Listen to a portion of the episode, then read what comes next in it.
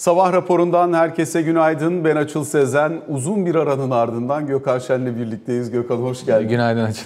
Hakikaten hareketli bir ortamla karşı karşıyayız. Bir taraftan seçim, seçime doğru giderken Türkiye'de piyasada olup bitenler ve e, özellikle hem bankacılık sektörüne ilişkin hem aynı zamanda reel sektöre ilişkin olup bitenler önemli. Bunlara dair detayları konuşacağız. Diğer taraftan yine Japon Merkez Bankası'nın bugün itibariyle toplantısı vardı. UEDA'nın ilk toplantısı e, rehberliği bir miktar değiştiriyor. 2019'dan bu yana dil olarak korumaya devam ettiği düşük faiz ve destekleyici faiz seviyesi söylemini değiştireceğini ifade ediyor Japon Merkez Bankası ve önümüzdeki 18 ay boyunca devam edebilecek bir politika gözden geçirmesi sinyali verdiğini de aktaralım. Ancak destekleme politikasını sürdüreceğini, getiri eğrisini de yine aynı şekilde devam ettireceğini kuvvetli bir şekilde vurguluyor. Dolayısıyla Japonya'da şu an itibariyle özellikle yen short pozisyonlarının bir miktar değişip değişmeyeceğine bakmak gerekecek.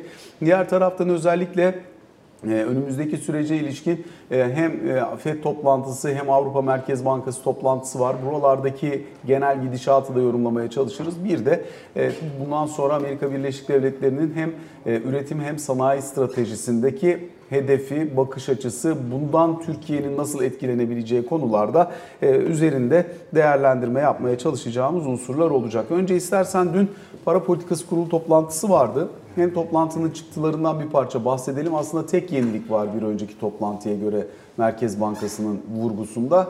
E, deprem sonrasında ekonomi daha hızlı, beklenenden daha hızlı toparlıyor diyor. Bunu zaten 3 aşağı 5 yukarı bütün verilerden de görme şansına sahibiz. Evet. Ee, yani geçen toplantıyla e, hemen hemen aynı herhalde e, politika metni. E, tabii herkesin malum olduğu üzere, e, herkesin de konuştuğu ve beklediği üzere e, bir genel seçim var. E, Cumhurbaşkanlığı seçimiyle birlikte. Dolayısıyla da bundan sonra bir ekonomi e, politikasında değişiklik olur mu olmaz mı? Belki kadrolarda, belki aynı kalmakla beraber yine kadrolarda. Fakat sonunda da işte farklı bir ekonomi politikasına geçiş olur mu olmaz mı? Herkesin merak ettiği şey bu. O bakımdan bürokratlar, politika yapıcılar, siyasetçiler e, policy üretenler yani ekonomi politikası vesaire filan gibi e, politikayı o anlamda da üretenler de e, beklemekten yanalar. Tabii e, deprem çok e, ciddi acılar yarattı. Çok insanımızı kaybettik. Mutlaka ekonomik etkisi de oldu. E, onunla beraber gelen bir e, indirim kararı vardı. Fakat ondan bu yana ki yanlış hatırlamıyorsam Haziran ayında bir kez daha e, bakacağız deniliyordu ki Haziran ayı da zaten iki tura da kalsa e, seçimler e, ondan sonrasına zaten e, tekabül ediyor. Bir de tabii oradaki süreci de iyi anlamak lazım. Yani iki türlü bir şey olsa sonra hani elimizde çok bir örnek yok ama muhtemelen 12 Haziran pazartesi sabahı e, her kim gelirse gelmiş olsun yeni kadrolar işlerine başlıyor olacaklar. O yüzden aslında oraya kadar şu an elde çok bir şey yok gibi görünüyor. O bakımdan da Merkez Bankası'nın sabit kalarak metni de korumasını beklemek lazım. Zaten e, makro şartlarda da herhangi bir değişiklik yok. Yani Merkez Bankası'nın kendi anketine göre yıl sonunda 30'lar e, civarında bir tüfe bekleniyor. Piyasanın kendi beklentisi ise 45 civarında bir tüfe. Merkez Bankası'nın kendi açıklamış olduğu yıl sonu tahmini ise yanlış hatırlamıyorsam 22. Dolayısıyla elimizde 3 tane yıl sonu tüketici enflasyonu tahmini var. E, seç beğen al şeklinde. Fakat arada 20 puan fark var. Öyle bir sıkıntı var. O bakımdan da yani buraya ilişkin bir politika üretildiğini e, söylemek zor. E, gerek depremin yaralarını sarmak için, gerekse seçime yönelik harcamalar, gerekse de farklı yüklerle birlikte bütçede ciddi bir açılma var. O bakımdan enflasyonu para politikasıyla durdurmayınca, bütçede açık olunca geriye sadece regülasyonlar kalıyor.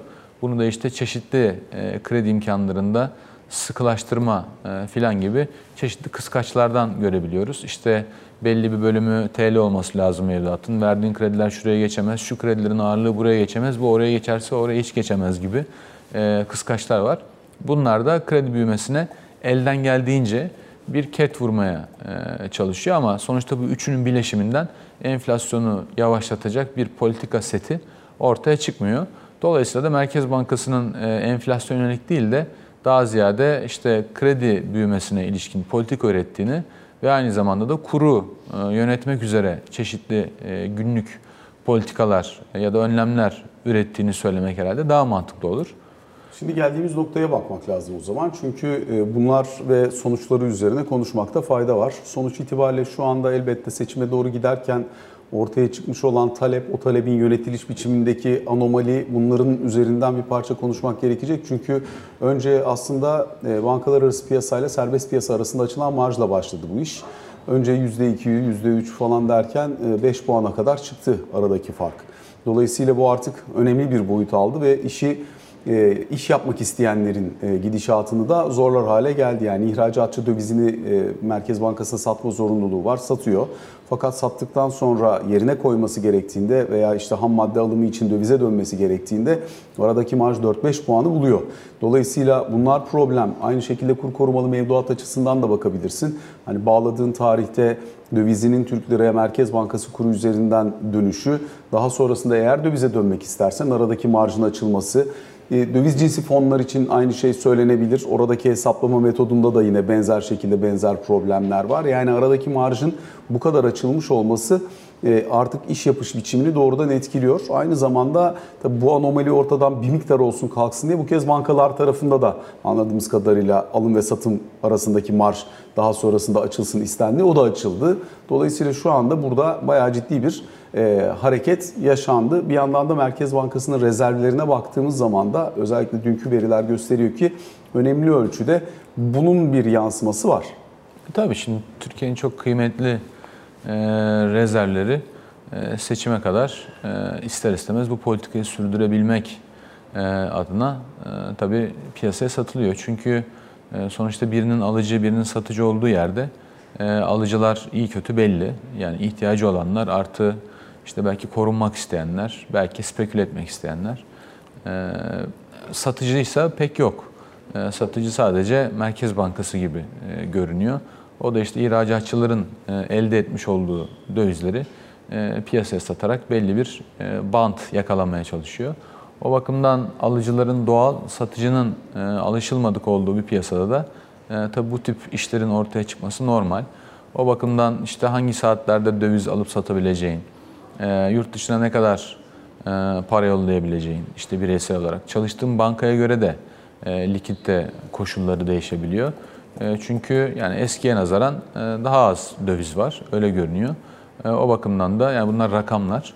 Rezervlerde de tabii senin de söylediğin gibi bir azalma var. O bakımdan da çeşitli şekillerde yönetilmeye çalışılıyor. İşte fiyat boyutunda, makas boyutunda, banka, likidite, müşteri bazında, yollanacak ülke, saat vesaire yani aklına ne geliyorsa dolayısıyla bu yönetilmeye çalışılıyor. Dediğim gibi yani iki tane yönetilmeye çalışılan şey var. Bir tanesi kredi büyümesi. O da tabii e, yönetilmeye çalışılıyordu. E, fakat seçimlere doğru yaklaşırken orada da tabii ciddi bir açılma var. Şu an Türkiye'nin kredi büyüme hızı ister 13 haftalık ortalama al, ister yıldan yıla al müthiş süratli seyrediyor. Aynı zamanda kredi kartı harcamalarında da rekor seviyelere e, gelmiş durumdayız. Hatırlarsan Merkez Bankası'nın e, uyguladığı yani genel bir politika seti var diye kabul edersek bu politika setini işte cari açığı indirip e, günün sonunda kur üzerindeki hakimiyeti ve enflasyon üzerindeki hakimiyeti bu cepheden kazanmak üstüneydi. Şimdi bugün Türkiye'de dövize niye talep var diye bakarsan yani niye bir ülke bütün makro koşulları düşünelim. Neden bir ülke döviz talep edebilir? Ee, birincisi işte ödemeler vardır. Bu ödemeler ticari ödemeler olabilir. Çeşitli işte sermaye piyasası araçlarının vesaire mesela bir bono ödemesi filan olabilir. Çeşitli uluslararası e, transferler olabilir. Yani bu e, cihette ödemeler ya da işte e, yaptığın ticaretin sonunda işte mal aldığın zaman araba, ham madde vesaire filan bunun karşılığında bir para çıkman gerekir. Bir de tabii işin spekülatif tarafı vardır. Şimdi Türkiye'de baktığında yani karşılanamayan taraf ya da sorun yaratan taraf apaçık cari açıktan kaynaklanıyor. Bugün Türkiye yani hemen hemen her ay artık 10 milyar dolar bir ticaret açığı üreten bir ülke. Şimdi normal şartlarda böyle bir ülke üstelik kuru da bu kadar yükselmişken kredi koşullarının da sıkıştırıcı olur. Kur zaten yukarı gider kur yukarı gittiği için de bunun kendi kendine terbiye edici bir etkisi olur. O yüzden serbest kur var. İthalat azalır, ihracat artar ve denge düzelir ticaret dengesi. Sonra işler rayına oturur ve devam eder. Şimdi kuru baskılayıp bırakmadığında ya da e, kuru da tutsan ya da tutmasan da bir yandan kredi koşullarını da çok serbestleştirdiğinde, kamu harcamalarını da çok arttırdığında yani fiktif bir e, refah varmış gibi yarattığında bir süreliğine bu göstergelerin hepsi beraber hareket eder. Şu an olan şey bu. Yani aslında cari açığı düşüreceğim ben diye çıkılan yolda şu an müthiş bir harcama ve müthiş bir e, dış ticaret açığıyla aslında Türkiye'nin yani dövizdeki sıkıntısı bundan kaynaklanıyor. Başka bir şeyden kaynaklanmıyor. Bugün Türkiye yani böylesi zor bir zamanda cari açığı burada, kuru burada, enflasyonu buradayken normal bir ülke gibi yavaşlamayı tercih etse yani bu bir ekonomik kriz vesaire çakılma falan değil. Hani dört büyümeyeyim de mesela bir büyüyeyim bir sene. E, ve o arada da sürdürülebilir politikalar oluşturayım dese dövizin üzerindeki etki zaten kırılır. Çünkü niye? Zaten dövizi talep eden kalmayacaktır. Yani vatandaş belki biraz ya da işte almak isteyen dener. Fakat işletmeler ticaret açığı oluşmadığı için yurt dışına para yollamayacaklarından döviz talebi düşecektir. Yani bugün Türkiye'de dövizin bu şekilde ayakta kalmasını sağlayan şey Türkiye'nin verdiği ticaret açığı. 2 kere 2 4 yani çok başka bir açıklaması yok. Bunun e, kısa dönemli mi yoksa biraz daha kalıcılık arz edip arz etmediğine dair bakarken de aslında elimizdeki rekabetçilik ölçütlerini belli ölçüde yorumlamak lazım zannediyorum. Bir rekabetçi kur söylemi çerçevesinde baktığımızda şu anda zaten reel efektif kurun geldiği yer ortada. Bu da Merkez Bankası'nın iktisadi yönelim anketinin içerisinde yer alan unsurlardan bir tanesi. Avrupa Birliği içerisindeki rekabet gücü olarak baktığında bunun ciddi anlamda geri kaydığını, aynı zamanda benzer şekilde Avrupa Birliği dışına baktığın zaman da bunun e, çok büyük bir fark e, göstermediğini söyleyebilirsin. Yani sonuçta şirketlerle yapılmış olan anket ve onların ortaya koydukları rekabetçilik söyleminin bir tezahürü bu da. E tabii yani bu e, mesela şimdi İstanbul'da, Ankara'nın bazı yerlerinde, İzmir'in bazı yerlerinde bir öğlen yemeği şu an yani Londra'daki bir öğlen yemeğine eşit. Ya da işte buralardaki otellerin önemli bir bölümü artık Avrupa'nın zaten çoğu şehrinden pahalı da yani İtalya'nın hemen hemen her yerinden pahalıdır mesela. Londra ile işte New York'la belki Tokyo ile filan rekabet eder vaziyette. Türkiye'de hakeza işte arsa, tarla, konut fiyatları da buralarla rekabet eder vaziyette. Fakat Türkiye'nin böyle bir zenginliği yok. Yani Türkiye'nin ne böyle bir birikmiş zenginliği var, ne böyle bir refahı var, ne böyle bir işsizlik oranı var, ne böyle bir enflasyonu var ne de böyle bir hard currency deposu yani işte dolar, pound vesaire hard currency diye kabul edilen e, kurlardan oluşan bir deposu var. E, ne de böyle bir katma değerli üretim motifi var. Dolayısıyla burada bir şeyler yanlış. Yani bunu mesela bu yaz gelmesini beklediğimiz inşallah gelecektir. E, turistler de ya gelmeden fark ettiler fiyatlarda ya da gelince e, fark edecekler. Çünkü kur tabi ister istemez e, çok güçlü hale geldi. Yani bunu söylerken utanıyorum ama çünkü normal şartlarda birkaç kat değer kaybetmiş bir ülkenin kuru için bunu söylemezsin. Ama yani iktisat bilimi diyor ki enflasyon kadar ya da o oranlarda e, değer kaybetmeli ki işte iç ve dış dengeyi sağlayabilirsin. Dolayısıyla bir buçuk iki sene üstelik de 80'ler 50'ler civarında üst üste iki sene e, enflasyon yaratıyorsan yani %130 civarında minimum bileşik enflasyon yaratmışsan kurun da buna yakın bir yerde olması lazım. Eğer ki kur 30 puan, 40 puan, 50 puan yani bunun yaklaşık 80-100 puan altında bir değer kaybına uğruyorsa reel olarak çok kuvvetleniyor anlamına gelir. Dolayısıyla dışarıdaki insanın parası buraya geldiğinde e, eskiden olduğu gibi ya da etmesi gereken gibi para etmeyecektir. Turizm sektörüne de zararı var. Yani toparlayayım. Dolayısıyla Merkez Bankası e, zaten e, enflasyon hedefinden çok uzakta. Yani e, birbirlerini tanımaz vaziyetteler. İki yabancı gibiler. Dolayısıyla yönetilen şey e, kurun bandı ve kredi politikasıydı. Seçimlerden ötürü ve belki depremden ötürü de ekonomiyi desteklemek adına e, bu kredi politikası da destekleyici hale dönünce bu sefer kur üstüne çok yük bindi. E, o yüzden e, bir destabilizasyon e, durumu yaşanıyor. Olan şey benim gördüğüm kadarıyla bu yani. Orada bankalara verilmiş olan yükümlülükler çerçevesinde bankalar da TL e, bilançoya dönme zorunluluğunu karşılayabilmek ve daha fazla bu faizlerden menkul kıymet alıp zararı engelleyebilmek adına kur korumalı mevduata çok ciddi bir yönlendirim gerçekleştirdiler. Buralarda e, birincisi özellikle faiz ve verilen primlerle birlikte çok ciddi seviyelere özellikle bir yıl ve üzerindeki vadede çıkıldığını anlıyoruz. İkincisi de kur korumalı mevduatta e, rakam da 100 milyar doların üzerine gelmiş oldu. Bankaların buradaki agresif hedefleriyle birlikte bir de şimdi tabii bankalara dönüşüm hedefi de verildiği için hem aylık hem 3 aylık dönüşüm hedefleri çerçevesinde e, biraz daha fazla bu tarafa doğru yönelim görecek gibiyiz. 100 milyar dolar tabii çok ciddi bir rakam Türkiye ekonomisi için. Yani kamu gücünü e, kullanmak tabii kamunun hakkı. E, kamu bunu kendi kullandığı zaman kamu gücü ve karşısındaki e, kimse iş ortağı en azından roller belli. Fakat kamu gücünün etkisini delege ettiğinde yani özel sektör bir başka özel sektörle ya da müşteriyle e, yüz yüze geldiğinde bu tabii tehlikeli bir durum. E, çünkü bir tarafta yani gücü nasıl aldığı ve kullandığı belli olan bir aktör varken öbür tarafta e, onun etkisinde kalıp bir iş yapmak durumunda kalan bir özel sektör girişimi ve karşılığında müşteriler geldiğinde tabii bu sıkıntılı bir iş. Şu an bence yaşanan şey bu yani. Çünkü bankalar sonuçta bunu müşterilerin rızasıyla uygulamak durumunda kalıyorlar. O yüzden tabii ister istemez problemli yani ona yapacak bir şey yok ama muhtemelen seçimlerden sonra dediğim gibi yani nasıl bir iktidar oluşursa olursun muhtemelen bu politikalar değişmek durumunda kalacak. Çünkü yani sürdürülemediği zaten şu anki fiyatlardan belli oluyor yani. Orası da önemli. Yani nasıl bir revizyona tabi tutulacağı. Yani iktidar değişirse zaten konvansiyonel bir para politikasına geçileceği söyleniyor ama bunun hızı ne olacak kısmı önemli. Öbür taraftan da eğer mevcut iktidarın devamı olacaksa ve bu politika optimize edilecekse onun yani sadece bir kısmını optimize etmek mümkün mü? Çünkü hani hepsi birbirine değen ve her tarafıyla birbirini kontrol etmek üzerine kurulu 250-300'e yakın regülasyondan oluşan çok ciddi bir regülatif altyapı var. Birazını değiştirmek bu işi çözebilir mi? Yok çözmez muhtemelen. Ee, ama e, biraz zamana yaymak gerekecektir. Yine e, kim gelirse gelsin. Mesela şimdi bu KKM işinden e, bir gecede e, çıkmak mümkün, mümkün değil yani. Şimdi zaten e, ben yani kafamda dört tane faz düşünüyorum. Bunlardan bir tanesi e, buradan 14 Mayıs'a kadar geçecek süre e, bu buranın yönetilmesi var. Sonra eğer ki bu iş ikinci tura gidiyorsa aradaki 14 gün var. Aradaki 14 günün yönetilmesi var.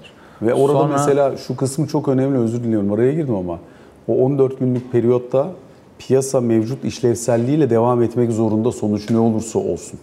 Yani e, oradaki regülatörlerin duruşu, bakışı, oradaki düzenleyici kurumların duruşu, bakışı, Merkez Bankası'nın piyasaya sağladığı likidite falan bunlar çok önemli olacak. Yani oralarda e, siyasetin getirdiği sonuç ne olursa olsun piyasanın işlevselliğini koruyabilmesi lazım. E, tabii ki yani e, kendinin siyasi mücadelesinden bağımsız insanlar işte okullarına gidecekler, işlerine gidecekler, üretici üretecek, satacak vesaire ticaret devam edecek. Yani e, bundan bağımsız zaten aslında siyaset bu hayata e, hani bir nebze olsun iyileştirmek için yani iyi yönde etki etmek için var. Yani hani bir onun sonuçlarıyla tabii ki uğraşılmamalı yani.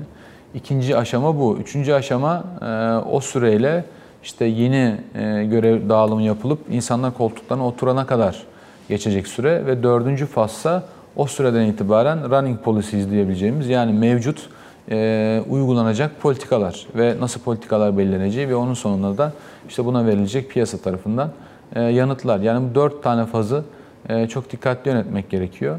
Ve buradaki e, herhalde biraz yani aldatıcı ya da sıkıntılı taraf eğer ki bir şekilde koltuklarda ya da mantalitede değişecek olursa, bir değişim olacak olursa gelecek kişilerin sonraki sonuçları önden yönetmeleri gerekiyor. Bunun için de e, muhtemelen e, kadroların, politikaların belli olup e, doğru açıklamaların e, yapılması ve önden güven kazanılmaya çalışılması olacak. Tabii ki hiç kimse kimsenin sözüne binaen e, bir şey oluşturmaz. Yani oluşturmayabilir. O bakımdan e, güvenilir kişiler ve güvenilir politikalar önceden ilan edilebilirse belki bu aradaki fazlar yönetilebilir. Çünkü piyasa bir hafta sonra, 10 gün sonra tamamen farklı yöne e, gideceğini düşünüyorsa bir işin kalkıp tersi yönde pozisyon almaz. Yani kendini riske atmaz. O bakımdan bu kısım çok önemli. Ee, ben yani iktidar kanadında şu ana kadar e, nasıl bir politika izleneceği yönünde gerek beyannamede gerekse açıklamalarda da ciddi bir şey görmedim, e, vurgu görmedim. E, ama yani görüşülen isimler vesaire filan belki bir yön tayin ediyor fakat yani ortada bir şey görünmüyor. Ters taraftan muhalif adayların açıklamalarına baktığımda da orada da bir e, açıkçası karmaşa olduğu e, görülüyor. Kadrolar, işte uyum vesaire filan arasında. E, yani Bunların açıklanması gerekir mi? Bir noktadan sonra hangi bölge için kimin düşünüldüğü, uygulanacak politikanın bileşenlerinin neler olduğu falan gibi unsurlar üzerine konuşmak gerekir mi? Herhalde onu da tartışmak lazım. Yani muhalefet tarafı için de Hani ben geldiğimde değiştireceğim fakat kim değiştirecek, neyi değiştirecek, nasıl değiştirecek kısmını bilmek oy verecek insanların da hakkı. E tabii mutlaka hani görüşülüyordur.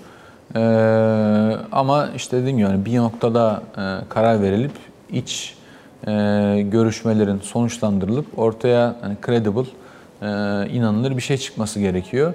Çünkü e, yani geldiğinde e, yani zararın boyutu büyümüş olursa tabii ki zararı küçültmek de bir başarı hikayesi olabilir. E, ama zararı büyütmemek eldeyse önden çeşitli tatbiklerle bunun kesin olarak e, denenmesi gerekiyor. Yani benim açıkçası görmeyi beklediğim şeyler bunlar olur. Ee, bunlar olana kadar da tabii e, yani işte artık hektonik mi dersin, tektonik mi dersin ee, bu tip şeyler, hareketler olabilir. Bunların önüne geçmek gerekir yani aşırılıkların. Ee, farkındayım önemli bir periyotta olduğumuzun. Ama yani piyasa koşullarının aynı boyutta tepki vermemesi sağlanabilir ve bunu sağlamak da bence e, bu işte iştigal edenlerin görevi olmalı yani. Bir taraftan işin piyasa bacağı ve piyasa boyutu var. Diğer taraftan da Türkiye'nin dünyada olup bitenlere kendini nasıl uyumlandıracağı konusu var. Bir yandan Avrupa Birliği'nin ee, özellikle sürdürülebilirlik çerçevesinde, yeşil enerji çerçevesinde stratejisini açıkladığı, hidrojenle ilgili, diğer unsurlarla ilgili stratejisini açıkladığı bir ortam. Türkiye'den oraya iş yaparken uyulması gereken kriterlerin neler olacağı gibi unsurlar var. İki, ee, özellikle dünyada üretim motifinin değiştiğini, artık biraz daha uzak doğudan Amerika'nın kendi yüksek katma değerli ürünlerini üretmeye gideceği, müttefiklerini doğrudan seçerek hareket etme eğiliminin arttığı bir ortamda farklı stratejiler ortaya koyduğunu da gözlemliyoruz. Dolayısıyla e, hani bu ortamın Türkiye için getirileri ve götürüleri var. Yani götürüsü olabilecek alanlara önlem almak, getirisi olabilecek yerlerde teşviki artırıcı politikalar da gerekecek. Biz kendi iç dinamiklerimize ve kendi içimizdeki para politikasına o kadar saplanmış durumdayız ki zannediyorum bunları tartışmaya çok da yeterince vakit ayıramıyoruz. E, buralara da bakmak lazım. Yani siyasetçilerden biraz bunları da duymak lazım. Bugünden yarına sonuç verecek şeyler değil ama yapılmazsa ileride sonucu çok kötü olabilecek şeyler var. Yani para politikası konusunu kapatmak için e, hani konuşacağımla kapanmayacaktır muhtemelen ama e, bir iki tane çok hızlı şey söyleyeyim. Yani bu, bu çok üstüne tartışılacak bir şey değil aslında. E, zaten sonuçlar da belli. Mesela iki tane canlı örnek yani günümüzde yaşanıyor. Bir tanesi Brezilya. E, Brezilya enflasyonun her ülkede olduğu gibi yükseldiğini görünce klasik olarak işte çeşitli piyasa onlar da bizim gibi işte gerek spotta gerekse ileri vadelerde çeşitli döviz enstrümanları kullandılar ve dövizi e, bir terbiye altına almaya çalıştılar. Aynı zamanda da faizleri e, artırdılar ve onlar da çok büyük bir seçim geçirdiler biliyorsun. Yani oradaki soldan sağa, sağdan sola kayış da yani müthiş bir kayış. Yani Bolsonaro'dan bambaşka bir yere gidiyor. Dolayısıyla yani çok önemli bir seçimdi. Bu politikayı uyguladılar ve yanlış hatırlamıyorsam 13-14 puandan enflasyon son veride 4 puanlara kadar indi. Yani uyguladığında ne olduğunu görüyorsun. Diğer tarafta ise mesela Arjantin var. Arjantin e, faiz artışlarını tercih etmedi. IMF'den e, bir para alma şekli belirledi ama alma şekline de tam olarak uymadı. Aldığı parayı da eritmek durumunda kaldı. E, faizlerle ilgili dediğim gibi yani doğru bir para politikası uygulamadı. Dün Fiyat kontrolleri artırmak zorunda kaldı. Artırmak zorunda kaldı ama işe yaramıyor işte. Yani 10 puan artırdın ama artık beyhude çünkü artık fiyatla ilgili bir konu değil. Meğer ki mesele faizle fiyatla ilgiliyse çözebilirsin. Konu kredibilite, güvenlik, başka şeylerse o zaman çözemezsin. Arjantin şimdi artık o hani gri de demeyeyim ama o kara bölgeye geçmiş durumda. O yüzden bin puan anlamı yok. Bugün Arjantin'de 3 tane kur var. Yani iki tanesi paralel, iki buçukuncu ya da üçüncü daha da paralel. Ona da işte blue falan diyorlar. Yani bir tanesi peso, öbürü gerçekten ticaret hayatında dönen peso biri öbürünün iki katı. Bir tanesi ondan da fazla. Yani biri diyelim 225, öbürü 450, öbürü 500'den geçiyor. Üç tane kur var. E, fiyat kontrolleri uyguladılar. Tutmadı. Enflasyon 100 puana vurdu. Şimdi Çinlilerle görüşüyorlar. IMF bu sefer bağırıyor filan. Ekim'de seçimler var. Onların seçimler daha da uzak. Yani onlar asla başaramazlar. Şimdi iki tane canlı örnek var. Anlatabiliyor muyum? Yani bir tanesi doğru yapınca ne olduğunu gösteriyor, öbürü de yanlış yapınca ne olduğunu gösteriyor. Biz şu an yani arada bir yerde birine hafif kafayı uzatmış durumdayız. Yani bence şey çok belli. Yani o yüzden orası çok tartışmaya açık değil. Asıl e, konu ya da asıl zorlayacak konu daha büyük resimdeki e, olan bitene angaje olabilme konusu. Sen değindin.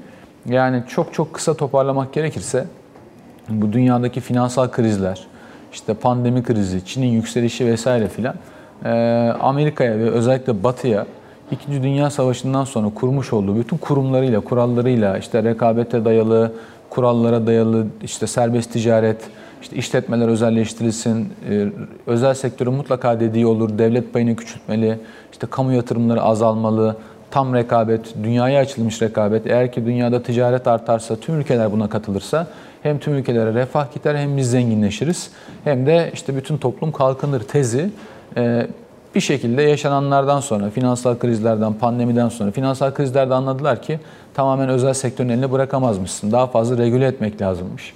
Pandemide gördüler ki bütün e, işte üretim ve değer ağlarını piyasanın rolüne bırakırsan birileri piyasa koşullarındaki rolünü oynamayıp Çin'den bahsediyorum yani onların görüşü bu. E, bütün bu e, tedarik zincirlerini manipüle edebilir ve sen günün sonunda el elde baş başta kalırsın. Aynı zamanda tüm bu politikalarında müthiş bir çevresel etkisi olduğunu fark ettiler. Yani bu politikaları uygulamaya devam ederlerse çocukları ya da torunlarının aynı dünyada yaşayamayacağını gördüler. Dolayısıyla buraya da müdahil olmak durumunda kaldılar. Dolayısıyla yani serbest ticareti, özel sektörün önemini, devletin rolünü, sanayinin bir ekonomideki rolünü çünkü müthiş finansallaştı, müthiş teknolojik hale geldi. Ama üretim farklı ülkelere gidince fark ettiler ki para kendilerinde, sopa da kendilerinde ama sistem eskisi gibi çalışmıyor. Yani fraksiyonları ortaya çıkmaya başladı. O bakımdan da her şeyi değiştirme kararı aldılar. Yani konu bu. Şimdi o yüzden işte özel sektörde her şeyi özelleştir, devlet karışmasın, yatırımların azalması çok fark etmez. İşte yabancı sermayenin önemi vesaire gibi ne kadar varsayım varsa yani Washington konsensüsü diyebileceğimiz şey bizzat Washington tarafından çökertilmiş durumda. Şimdi ne yapıyorlar?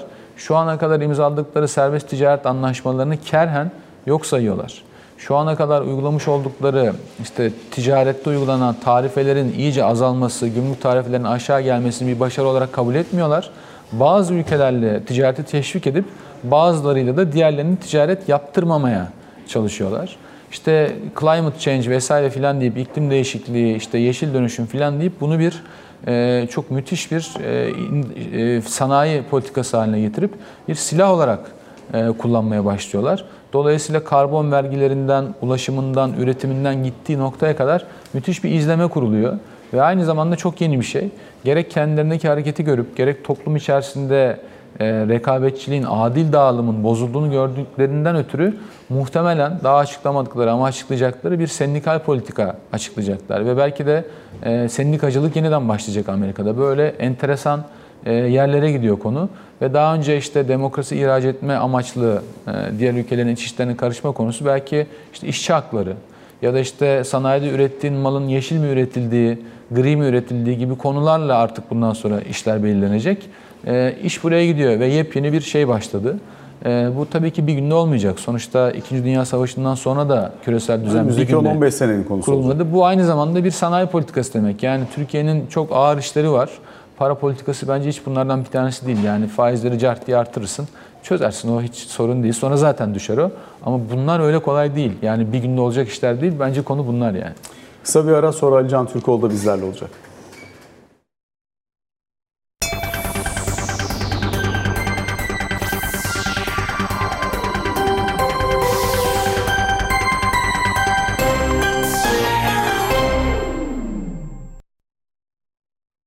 Sabah raporunun ikinci bölümünde Ali Can Türkoğlu da bizlerle birlikte. Ali Can günaydın. Günaydın. Günaydın. Özellikle e, Çalışma Bakanı e, Vedat Bilgin'in açıklamaları var. İstersen bir hızlıca onunla başlayalım. Hem en düşük emekli maaşının yükselmesinden sonra ona yakın emekli maaşı alanlara yapılacak olan düzenleme bir de EYT konusundaki sözleri var. Ee, şimdi e, emekli maaşları ile ilgili olarak zaten Temmuz ayında diyor ki bakan e, Cumhurbaşkanı ile yapılan görüşmeler neticesinde Temmuz ayında tüm çalışanlara, kamu çalışanlara, emeklilere, emeklilere zaten bir düzenleme yapılacak herkesi kapsayan oranlarla ilgili olarak. Ama bunun dışında e, çok tartışma olmuştu. Biz de konuştuk burada. E, 7500 liranın üzerinde alan emeklilerle ilgili olarak e, herkesten farklı olarak bir refah payı ödemesi yapılacak. Çünkü e, yapılacak gibi gözüküyor. Bunun kararının alındığını ifade ediyor. Düzenleme bu yönde yapılıyor. Çünkü bir önceki yapılan düzenlemede sadece 2500 lira altında alan emeklilerin maaşları yükseltildiği için taban o noktaya çekildiği için aradaki farkın marjın azaldığı bunun da e, kademeli olarak 7500 lira civarı ve üzerinde alan e, emeklilerin bir nevi hak kaybı, gelir kaybı olarak algılandığı düşünüldüğü ifade ediyor. Yapılan çalışmadan da anladığımız kadarıyla bu düzenlemenin yapılmasına ihtiyaç duyulmasından da bakanlığın da aynı fikirde olduğunu anlıyoruz. Dolayısıyla Temmuz ayında hem zaten genel bir düzenleme yapılması planlanıyor hem de 7500 liranın üzerinde civarında ve üzerinde alan emeklilere de bir refah payı ödemesinin yapılacağını anlıyoruz. En azından Çalışma Bakanlığı'nın gündeminde Cumhurbaşkanı'ndan da onay alınmış şekilde şu an itibariyle böyle bir düzenleme var. E, taşeron işçilerle ilgili de açıklama yaptı. Taşeron işçilere ilişkin çalışmanın da tamamlandığını, meclis açılır açılmaz Türkiye Büyük Millet Meclisi'ne gönderildiğini ifade ediyor. E, Bakan Bilgin bir diğer açıklaması da EYT ile ilgili. EYT ile ilgili olarak da bir türlü e, maaşların yatırılmadığı, gecikmenin olduğu yönünde bilindiği gibi eleştiriler var. Bu kapsamda da önceliğin deprem bölgesine verildiğini söylüyor Bakan Bilgin. Daha sonrasında da peyderpey sırayla e, tüm EYT'lilerin maaşlarının ödemesinin tamamlanacağını, Mayıs ayı içerisinde de EYT'lilerin tamamının maaşını alacağını söylüyor. Bu kapsamda e, gecikmeler olduğu kabul ediliyor ama gecikenlerin de birikmiş bir şekilde maaşlarını alacağını dolayısıyla herhangi bir şekilde bir kayıpları olmayacağı bizzat bakan tarafından da açıklanmış durumda. Dolayısıyla biraz geride kalmıştı çalışma hayatına yönelik bu başlıklar ve soru işaretleri de vardı, eleştirilen noktalar da vardı. Bu konularla ilgili bir açıklama yapmış durumda. Son bir dakika içinde bir de Akkuyu ile ilgili gelişmeleri ve Cumhurbaşkanı'nın oradaki açıklamalarını aktaralım. Ee, öncesinde Putin'le yapılan bir e, görüşme de var. Burada hem Rusya-Ukrayna konusu görüşülmüş hem e, Türkiye ile e, Rusya arasındaki ilişkilerin e, daha da ilerletilmesi noktasında bazı adımlar atılması konusu konuşulmuş ki Putin'in zaten video konferans bağlantısında da Akkuyu'ya e, altını çizdiği hususlardan birisi de buydu. Yani hem ticaret alanında hem genel olarak ekonomi alanında Türkiye ile Rusya'nın ilişkilerinin daha da gelişmesi yönünde bir fikir birliği olduğunu ifade etti Putin. Dün daha genel e, mesajlar verip vermeyeceği merak konusuydu. Vermedi. Özellikle Akkuyu'nun Türkiye açısından önemi, Akkuyu'nun dünya açısından önemi ve e, Türkiye'nin bu nükleer macerasında çok önemli bir eşiğin geçildiği yönündeki e, mesajları vardı Rusya Devlet Başkanı Putin'in. Cumhurbaşkanı'nın açıklamalarında da aslında ikinci ve üçüncü nükleer santraller için de hızlı adımların atılacağı vurgulandı. Teknik detayları aslında dün anlatmıştım ama 1200 megawatttan oluşan 4 ünite, birinci ünite ünite bir sene içerisinde devreye alınacak. Diğer 3 ünite de peyderpey 2026'ya kadar devreye alınması planlanıyor. Toplamda 4 reaktörden 35 milyar kilowatt saat elektrik üretimi planlanıyor. Bu da Türkiye'nin ihtiyacının %10'u olduğu Enerji Bakanlığı kaynakları ve Enerji Bakanı tarafından da dün itibariyle tekrar verildi. Teşekkür ediyoruz arkadaşlar. Böylelikle sabah raporuna son noktayı koymuş oluyoruz. Hoşçakalın.